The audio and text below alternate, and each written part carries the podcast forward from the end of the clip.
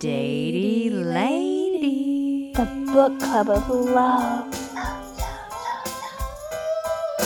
Hi, Vera Elizabeth. Hi. Look at me. Look at me now. Hi, Barbara Ann. I'm looking at you. It's fun to have fun, but you have to not think that everyone in Los Angeles has COVID. we're doing this over Zoom because I'm so afraid. Not everyone has COVID, Barbara. It's only one in five. That's better. So, how many people are in our family? Um, statistically, two people with COVID. Alrighty. It's twin sites. What do we got on the first act of episode The Upward Spiral? This Number eight. two. Well, my first twin side is if I ever say anything along the lines of take it with a grain of pepper again, that's you need to edit that shit right out. Okay. All right. Noted. Anything else? Listener Jamie, who you've also heard in one of the Love in the Time of COVID Twinter views, uh, she sent me a little email that says apparently one of the largest factors in whether a survivor of a traumatic event will develop long term PSD is whether or not other people observe and support what's going on. And she sent that in reference to my story about watching that cuckoo crazy Trump speech where other people didn't have the same reaction I did. So she she was validating the fact that I got freaked out because nobody seemed to be seeing what I was seeing. Um, my insight is Your your what? my twin site. Just want to acknowledge how mean I was about Tony Robbins. Interestingly enough, in this episode that we're about to play, we talked about, you know, when you hate someone else, you're hating part of yourself. And I, I am curious what it is about him, you know, that triggers Yeah. such distrust. And there's two things that I remember in the Mhm. documentary, and I should rewatch it again, the whole thing, because I went back and watched the scene where he jumps in the hole in the ground. It was it was slightly different than I remembered, uh-huh. slightly. But there's another scene where he there's this couple and they're having sexual difficulties. And Uh-huh. in my memory, he takes his giant, you know, meat claw and like puts it in the guy's face and like crushes his head. But I think what he does is he just like puts it on his shoulder or something. But he's Uh-huh. he's a bully. Oh, and then I and so I want to do a little bit more research, and I found this Dr. Oz clip, and you know, Dr. Oz is full of The poo-poos. great and powerful Dr. Oz. I know exactly. And I also got furious because he had four women with legit problems Yeah. who, who have come for advice. And the thing that, that just broke me was there's a scene of them all writing this stuff down. No, they're not writing this shit down. They're going to get a tape of this. There's, a, you know, but it was that scene of like these some kind of submissive women. And the thing that really killed me above all else, uh, there was a woman with this low cut dress. And underneath the dress, she's wearing this skin colored, I do sound crazy, don't I? Skin colored undergarment. And all I could picture is like wardrobe going, you can't wear that low cut dress uh, because it doesn't suit what we're going for here. And then they put her in a stinky undergarment.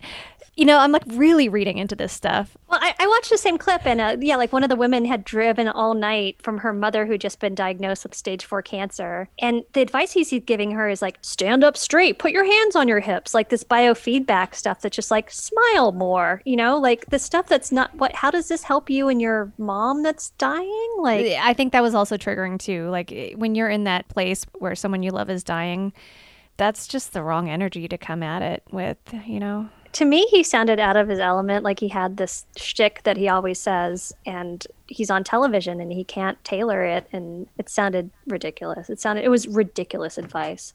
You're going to come up with different solutions if you just put your hands on your hips and have a different outlook. Like, Um, maybe I don't see him in me. Maybe I'm just concerned because it's the new year and I know a lot of people are making resolutions and if any of those resolutions have anything to do with pour- pouring out money, I'm in your ear. um, I also did a little research on the author of the book that we're reading right now, Dr. Alex Korb. Uh-huh. Uh, well, it turns out that he does have some stuff to sell besides the books. So I didn't mean to say that he doesn't sell anything at all. He has a six week course, which was $795.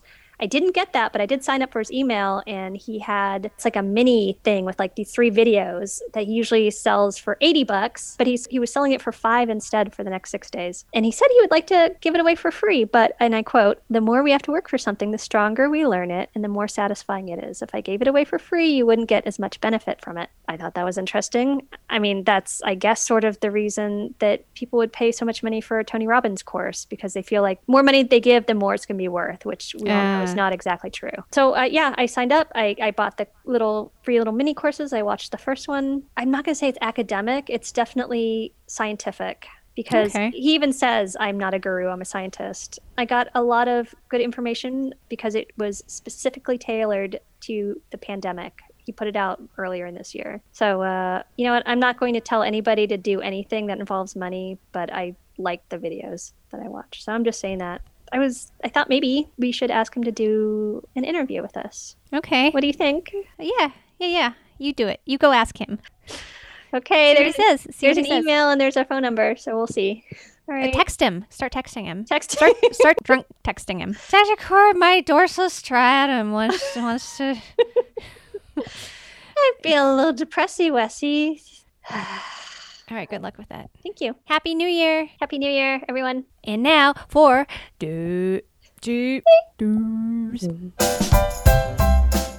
Okay. I have good memories. I think I know the guy you're talking about, and I have good memories. I have a little memory of us going to dinner. Yes, going to yes, it's very helpful when you remind me of those good things. Moving right along, the movement spiral in chapter three, exercise. This guy, he was an old doctor guy. He said, if exercise could be packed into a pill, it would be the single most widely prescribed and beneficial medicine in the nation, in addition to taking Tony Robbins courses. He did not say that. Thousands of dollars. hey, Barbara. Yeah? Exercise is uh, one of my favorite parts of life. Was it always? It was not always. I had a very. Oh, you remember trying to run in junior high school? It was like knives in our lungs, right? My, my guts hurt. Yeah. My leg hurt. My yeah, my And- lungs hurt. I hated every minute of it. Yeah. I didn't start getting active until my twenties, and then I got into it super slowly by like yeah. I try, I tried to get into shape by taking a spin class that made me.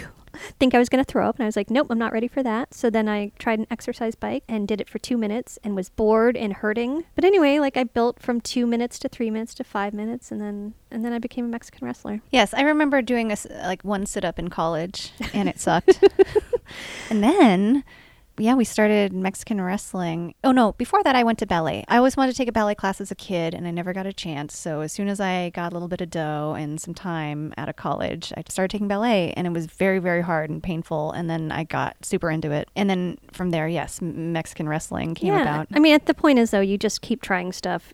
Exercise is non-negotiable in in some form. You know, I know everybody has their limitations, but man, I, I, I don't think you could get your brain in gear without doing some type of exercise. Are you with me on that one? I just want to encourage I am, to but, do that. but I really remember how awful the idea of doing aerobic exercise, even now, makes me very sad. and the only reason we got into lucha was the only reasons. There are several. We had someone who was very talented who trained us, believed in us. and it was a very interesting, engaging, creative, challenging Yeah. form of exercise. And then that inspired me to like do more exercising outside of the Mexican wrestling because then that would make me a better Mexican wrestler. Like I had a different motivation. Can you imagine yourself in a fucking like a boot camp or something? No, not that you can do your boot camp, but just don't treat your instructor like a guru. Okay, this is really an anti-guru podcast. Well, some people love boot camp. Yeah, Us, exactly. we do not love boot camp. No, do you remember when we tried to run around my neighborhood? By the way, please. How many minute did we run? how many minute did we?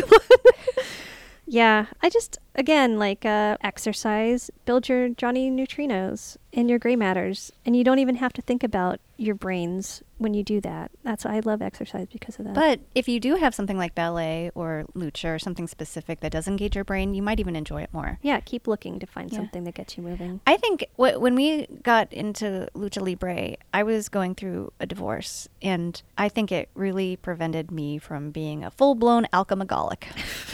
because I couldn't. I needed to be fit. I needed to not be hungover. You can't drink at the shows. or or in general, you know, a, a, a beer gut looks kind of silly hanging out of a really tight vinyl outfit. Except for like after the training, the first thing all the guys would do is crack open some brewskis. And after training, yes, but they all had magic belts and we did not. we would train with only usually only men. yeah, The best was with women though. I I still cherish our all lady matches at Lucha yeah. But um, training with dudes was was fun too, though. When- yeah, depending on who the dudes were. that's true. Well, training with our trainer Mysterioso, that was oh, so good. Yes, and his children. It was a family thing for him. And he would introduce us to some move. I remember the first time I committed to doing three sit ups was there was a thing where I wish I knew the name in Spanish or even in English, but he was sitting on the turnbuckle And what I needed to do was do a hand, like run up to the turnbuckle, do a handstand. My legs would go Over his over his shoulders. shoulders, and then I would use my abs to pull myself up. So I was sitting on his shoulders. And, And then I would do a backflip off of his shoulders and land on my feet. And I could not pull myself up with my abs. So I went home and did Four sit-ups. at least seven. and then I eventually could do it. And Yeah. I was so proud of myself. And that's it, really. I mean, I was proud of myself. And then, it, you know, and it just progressed from there. Exercise makes you feel good about yourself. It makes you able to do stuff. Well, yeah, more than anything, it's it will uh, help you with depression. It will change your brain chemistry. Yeah. And then he breaks down how do you start moving, and he breaks it down in the most accessible ways possible. So even if you can't get out of bed, like I could not get out of bed this morning, he's he's got a plan for you. Oh, um, you know, I think this would be a good place to cut in my story about the rug because there's one paragraph that says "Run, Forest, run," and that is just there is no goal. You're just you start to run and you just keep going. And there is an element of the rug story that I didn't include, which was the actual what I did did lift the depression, the physical activity of it. And once I uh, told my dad the story of what I'd, I'd done that night, he told me a story about having a fight with a girlfriend or something and walking from Pasadena to downtown LA one night and morning. He totally outdid me, but that walking off your upsets, I think, is probably in the family. And I think there's a physiological and chemical reason why that works. So now we'll cut to the rug story.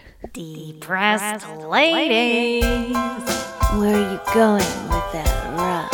Rug, that rug. I don't know if you'll remember this at all, but we were having dinner at your house. We used to, with our dad, we would have dinner every Wednesday, which is called Wine and Cheese. And one night I was just a little too, I don't know what it was, maybe PMS or I, someone I knew was dying. It was the first person I kind of knew who was dying. A lot of things kind of came together, and we were sitting in Vera's living room, and I looked down at the floor and thought, hey, that's my rug. What? Hey, that's my rug. I said, "Hey Vera, can I um can I get that rug back?" Would you say? I said no. You said no, did you? no, because you had lent it to me and it was in my apartment. Mm-hmm. And I said, "No, I want that rug back." And I said no. You- and then I said, "No, I want that rug back." and Our poor dad is just sitting there watching his two grown women in their mid 20s like brawling over this fucking Physically- giant. physically brawling, right? Because, like, you grabbed it and I tried to grab it. This is an oriental rug the size of her living room. and I finally c- wrested it away from her. This is before we're wrestling too, or doing Velvet Hammer or anything. And Vera lived over by LACMA i- in mm-hmm. Mid Wilshire.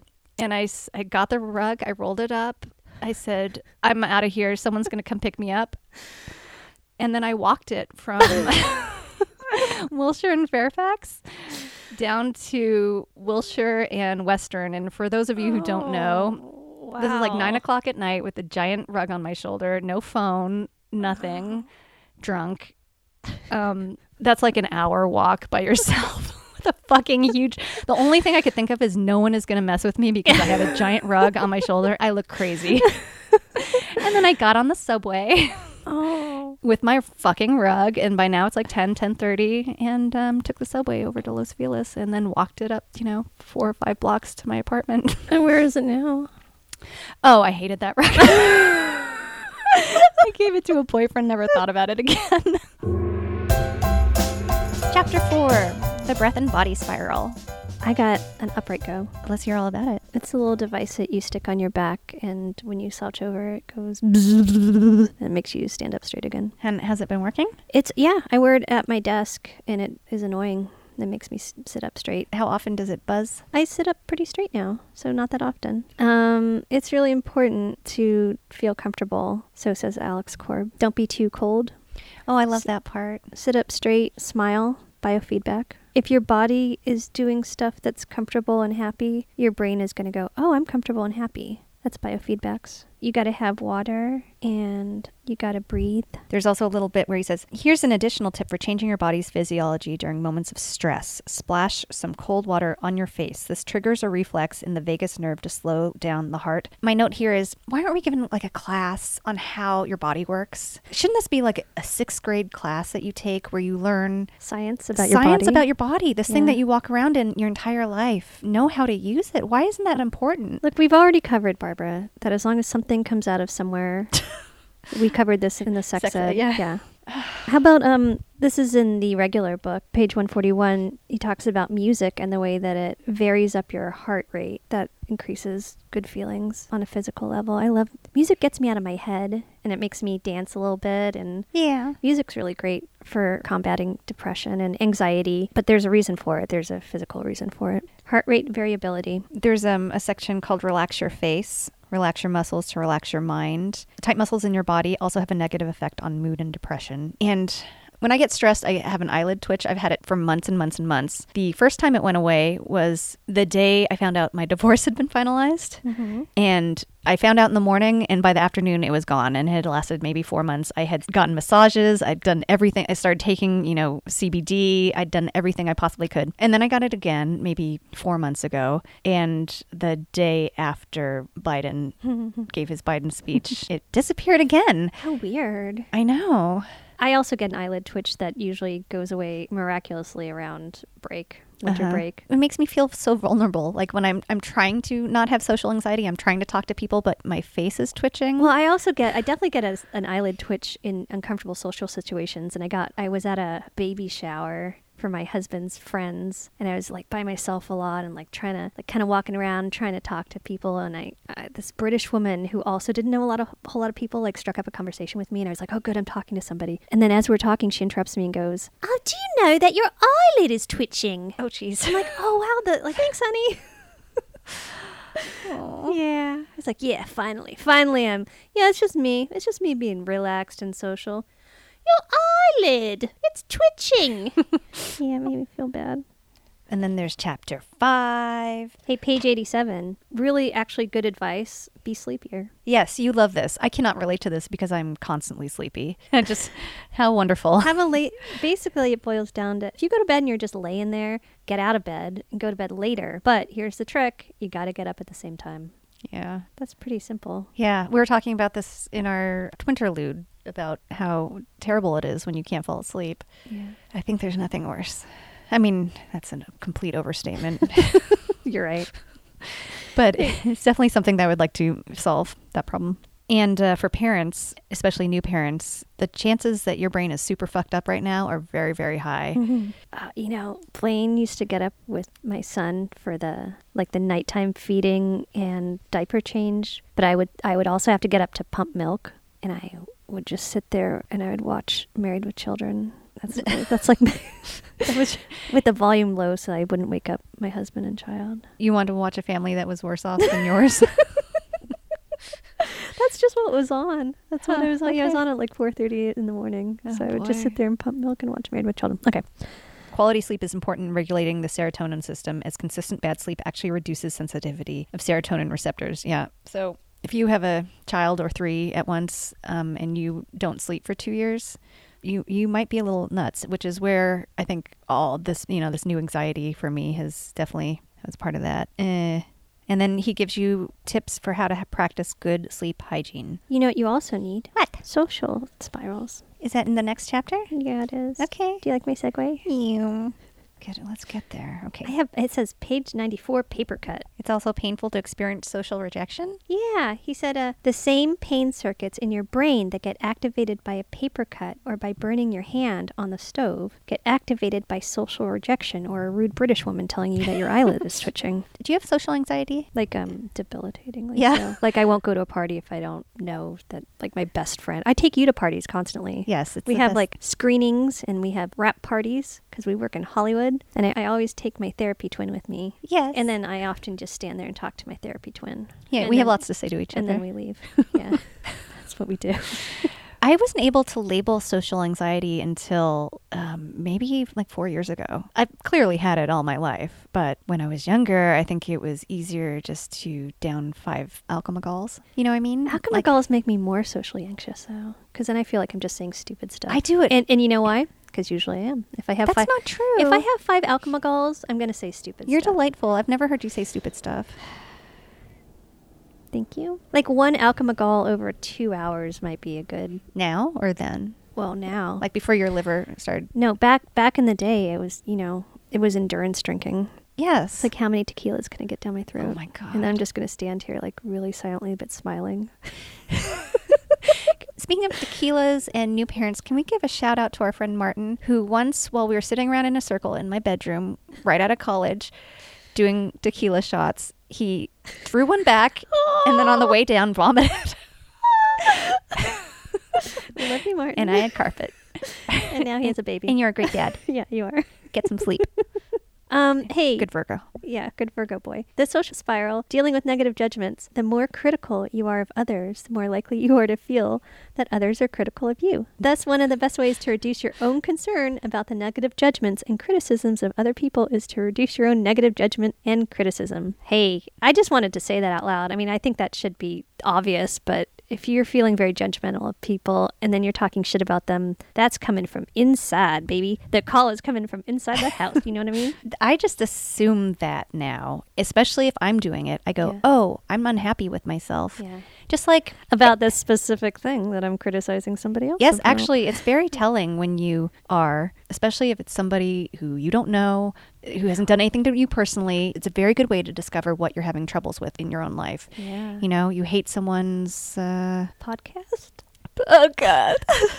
no, I love everyone's podcasts. Especially people who criticize other people's creative endeavors. Yes. Oh, oh. Yes, and that is why we surround ourselves with. I, I think you know we have a very select group of ever widening circle of of Associates. of associates. Yes, Yeah. who- And they're all radical. yes, If you're listening to this, you're probably radical. and tubular. To finish up that thought, add a bit more kindness and compassion to how you treat yourself, and it will help you in your relationship with others. There's a loneliness and social isolation paragraph. What page? It's on page 95. And again, we're sorry we're using the workbook and not the regular book if you got the regular book, but you should get the workbook too. Yeah, I've solved that. I made three best friends, and I, I'm completely aware of that. I my best friend is seven, and finally I have someone to stay up and watch TV with me. Unfortunately, it's um, what we do in the shadows like five times in a row. Except for that one episode with all the wing wings. all the wings on them. No, I love having a best friend that just says crazy stuff constantly. So delightful. We also have, which I never had in my 20s, but now I have almost exclusively lady friends.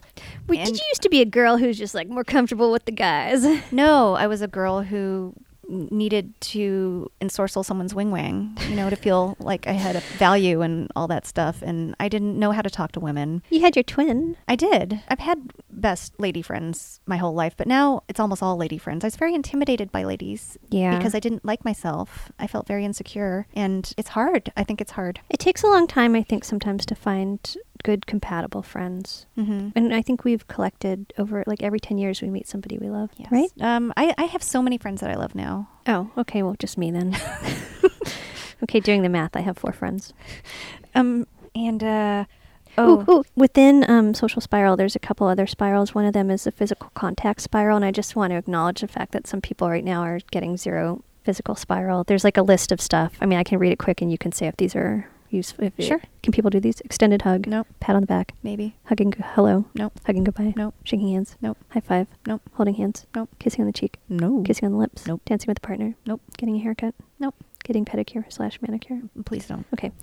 And then another spiral that you might not be getting right now is called the sex spiral. Is that in this book? Yeah. Oh. Page 111. But then, next page, the generosity and giving spiral. You can definitely do a lot of this stuff. Focusing on compassion and on helping others is a great way to reverse the course of depression because it activates the brain's reward system. I find giving to be, how do I put this? There's a snowball effect. Once you start giving, it's hard to stop. Yeah, there's a list also of things that you can do for the generosity and giving spiral. I love giving someone a smile. You can't. You just can't. You could be a good listener. yes. The group spiral. We've had we've been a part of many groups. Velvet Hammer Mm-hmm. was a group and I think we both grieved when we lost that. A burle- it was a burlesque show group. Yes. Uh, if you don't know what the Velvet Hammer is and you're at all interested in the history of burlesque, you should look it up. We've had There's a great documentary by Augusta. Uh, where where could you see that? I don't know. That's a Well, maybe we'll try and find a link for yeah, it. we will. We've been a part of Toby Huss's Sony show, and that's over, and that's sad. Lucha VaVoom, we don't have right now. We would normally. It'll be coming back with a vengeance. though. yeah, but that stuff is all community, and I am also in. I'm in a processing group, which is like it's not group therapy, but it's you know it was set up by my therapist, and it's with other women, and it's so helpful. And you can do. I think actually these kind of groups are probably more accessible now because it's all through Zoom. So I would highly recommend trying to find your niche and get into a group. Some of his suggestions are join a CrossFit gym. Well, that's not us at all, is it? No. Or or attend a church, except No. for Almighty Op. yes. Join a sports league. Well, Mexican wrestling. Mm-hmm. There's some other stuff in Canine spiral. I we're allergic to dogs. I just that's all I wrote too. yeah allergic. There's some. Wait, I want to explain, by the way, allergies to animals. It's kind of like in the Upside Down in Stranger Things, where there's just like that pollen floating everywhere. And normal people can't see it unless you're in the Upside Down, and then you're just like, "Uh, what is this place I'm in? That's what it feels like. When I walk into a house with animals, I feel like I'm in the Upside Down because I just. Oh, nose yeah. running and eyes running. That's what it's like. Have you been around a hypoallergenic dog? They're wonderful. Because they have hair. yes. Yeah. In conclusion, for that chapter, even someone who is no longer with you still exists in a very real way in the neural pathways and synaptic connections in your brain. You could have a conversation with them. You'd know how they would react. And the closer you are to them, the better you know them and the more accurate your representation of them is. So even when you're alone, the people in your life are in your brain. And I think that's lovely. Yeah. I think our dad is in our brain. Yeah. Yeah. Yeah. Chapter 7 The Goals and Decisions Spiral. By allowing the prefrontal cortex to exert influence over This is one where like the front of your brain takes over for the wait. No, you you tell me. You tell me. No, you started this. Wait, where are you reading that? Oh yeah. By, allowing the prefrontal cortex, that's the thinking part of your head, to exert influence over the dorsal striatum, decisions and goals help you override unhelpful habits. So yeah, it's like the thinky part of your brain taking over for the less thinky part of your The brain. action. Yeah, the action part, and then things sort of go on automatic a little bit more, is how I read it. And that's again like exercise. I don't want to have to think too much about this stuff because then I start to overthink about it. Um, there's a turn down the volume on your emotional reactivity. Um, step one, focus on what you can control. Step two, focus on what is certain. Step three, focus on reducing perceived consequences. I this is something I really need to focus on.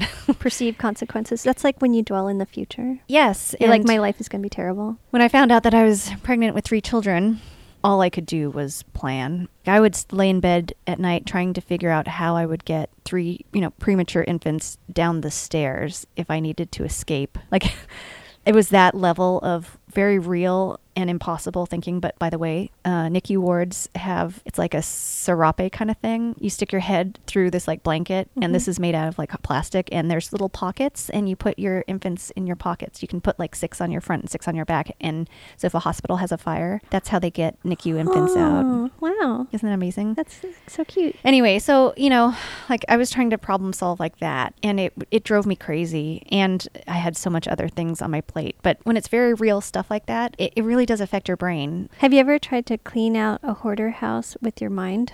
It doesn't work. Just letting yes, you know. I have. yes. Oh my goodness. Hey. You you get up in the morning and you go, none of that will work.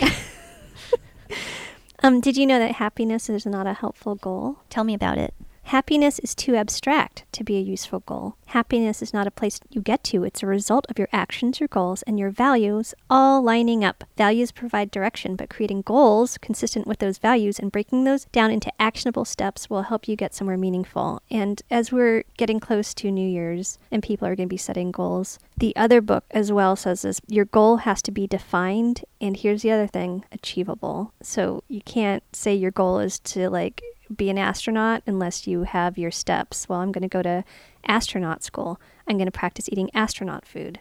You know what I mean? I'm going to practice holding my breath because there's no air in space. You know, Wait, you have to write all that stuff down? Because Well- anything's achievable, isn't it? is it? If you don't have the steps, I mean, Do you have to write down all the steps? shouldn't you? Shouldn't you have a plan? What's an example of something that's not achievable? Okay, well, let's try this. I want to write a screenplay. Okay. So, what are the steps to writing a screenplay? You go to a Starbucks. Ex- Number one, You um, log on to log on to Facebook. Yes. Okay. Step number two. Step number three: strike up a conversation with the guy who's also at Starbucks, hmm writing his screenplay. Yes. Okay. Maybe smoke a cigarette. Smoke I a think it's about cigarette. time. Get a refill on your tea, free Mhm. refill because Yeah. you've been there, um, and then go home. So there you go. Exactly. What's up, chicken butt? Thank you once again for listening to this episode of Datey Ladies. I'm gonna keep it short and sweet tonight. A reminder for you to please go to wherever you find podcasts, locating Datey Ladies, and giving the podcast five stars before or after writing a short review singing the praises of Barbara Ann and Vera Duffy. It's a new year and it's a new chance to show your support if you like this podcast. We'd also like to remind you that if you'd like to contact Barbara and Vera, you can do so on Instagram. You can find at Datey Ladies. You can find at the Poubelle Twins. You can go to Facebook. You can find the Poubelle Twins. And last but not least, you can go and mail a letter or a package or a postcard to P.O. Box 121, North Hollywood, California 91603.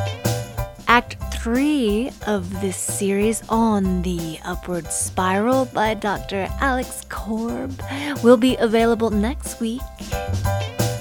So please come back, listen up, subscribe, be nice, and enjoy. Ciao, bye bye.